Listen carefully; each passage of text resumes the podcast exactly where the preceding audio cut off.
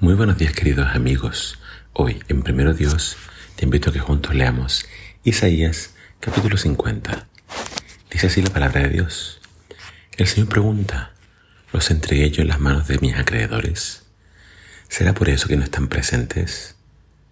¿Está ausente su madre porque yo me divorcié de ella y la despedí? No, se han entregado ustedes mismos por sus pecados y a su madre se la llevaron en pago de sus deudas. ¿Me faltaron fuerzas para librarlos? ¿Será por eso que la casa está silenciosa y vacía cuando llego? ¿No tendré ya poder para librar? No, esa no es la razón. Yo puedo reprender el mar y dejarlo seco. Puedo convertir los ríos en desiertos cubiertos de peces agonizantes. Yo soy quien envía la oscuridad a través del cielo. El Señor Dios me ha dado sus palabras de sabiduría para que, para que yo sepa qué debo decirles a todos estos fatigados. Cada mañana me despierta y me abre mi entendimiento a su voluntad. El Señor Dios me ha hablado y yo escuché. No me revelo ni me aparto. Entrego mi espalda al látigo y mis mejillas a quienes me mesan la barba. No rehuso la vergüenza. En la cara me escupen. Ya sé que el Señor Dios me ayuda. No me desanimaré. Esa es la razón por la que me mantengo firme como una roca y sé que venceré. Cerca está el que me hace justicia. ¿Quién se atreverá ahora a luchar contra mí? ¿Dónde están mis enemigos? Que se presenten. Miren, el Señor, Dios mismo, me ha puesto, se ha puesto de parte mía. ¿Quién me declarará culpable? Todos mis enemigos serán destruidos como harapos, consumidos por la polilla. ¿Quién entre ustedes teme al Señor y obedece a su siervo? Si alguno de ustedes anduviera en tinieblas, sin un solo rayo de luz, confía en el Señor, póngase en las manos de su Dios. Pero oigan los que se iluminan con su propia luz y se calientan con su propio fuego. Dios los llenará de dolor toda la vida. El capítulo de hoy sigue hablando acerca del siervo de Dios. Ese es el tema principal eh, este enviado de Dios, que acá se nos revela de que iba a sufrir muchísimo. Dice que iba a ser rechazado, lo iban a escupir en el rostro, le iban a jalar sus barbas. Pero aún así, a pesar de todo este dolor, dice que este siervo no se revela contra la voluntad de Dios.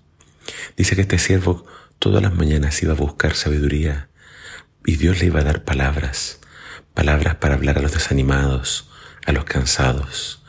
Y si tú revisas los evangelios y revisas la vida de Jesús, te vas a dar cuenta que una y otra vez la gente al escucharlo decía, ¿de dónde saca este, estas palabras? Todos quedaban anonadados de su enseñanza, anonadados de su autoridad. Y ese Jesús, que cada mañana también lo vemos buscando a Dios en oración, buscando sabiduría, lo encontramos Muchas veces mañanas orando, noches orando.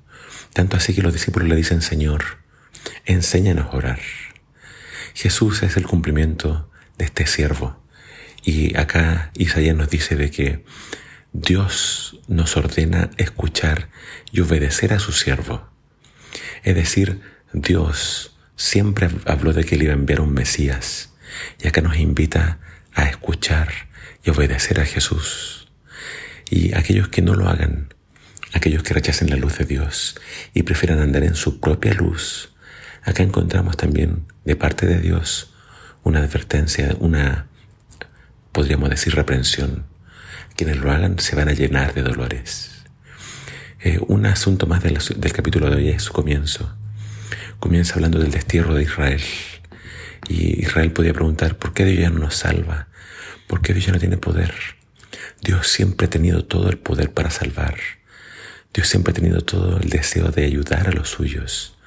Pero acá vemos que Israel se fue al destierro por sus pecados y por su rebelión. Entonces, Dios les pregunta, no es que yo a ustedes los haya rechazado, porque sí. Si fuera así, muéstrame la carta de divorcio. Muéstrame ese documento que se le daba a la mujer cuando se la despedía. Yo no me he divorciado de ustedes. Y ¿Acaso creen que yo los vendí porque tengo deudas? Dice Dios, yo no tengo deudas. Ustedes se fueron al destierro por su propia maldad, por sus pecados. Entonces, comienza con ese tema el capítulo de hoy y después se centra en el siervo, su sufrimiento y cómo él puso su rostro firme para sufrir todo lo que sufrió. Saben, la Biblia también nos presenta a Jesús diciendo, Señor, pase de mí esta copa, pero no sea mi voluntad sino la tuya. Jesús es el siervo que vino a sufrir por nuestros pecados. Y lo que tenemos que hacer entonces tú y yo es escuchar su voz, obedecerle y confiar en Él. No importa cuán oscura y tenebrosa haya sido tu vida antes de conocerle, si pones tu esperanza en Él, serás perdonado y podrás tener un nuevo comienzo. Y también podemos hacer lo que hacía Jesús. Busquemos a Dios cada mañana y pedámosle sabiduría para hablar a los cansados. Que el Señor te bendiga.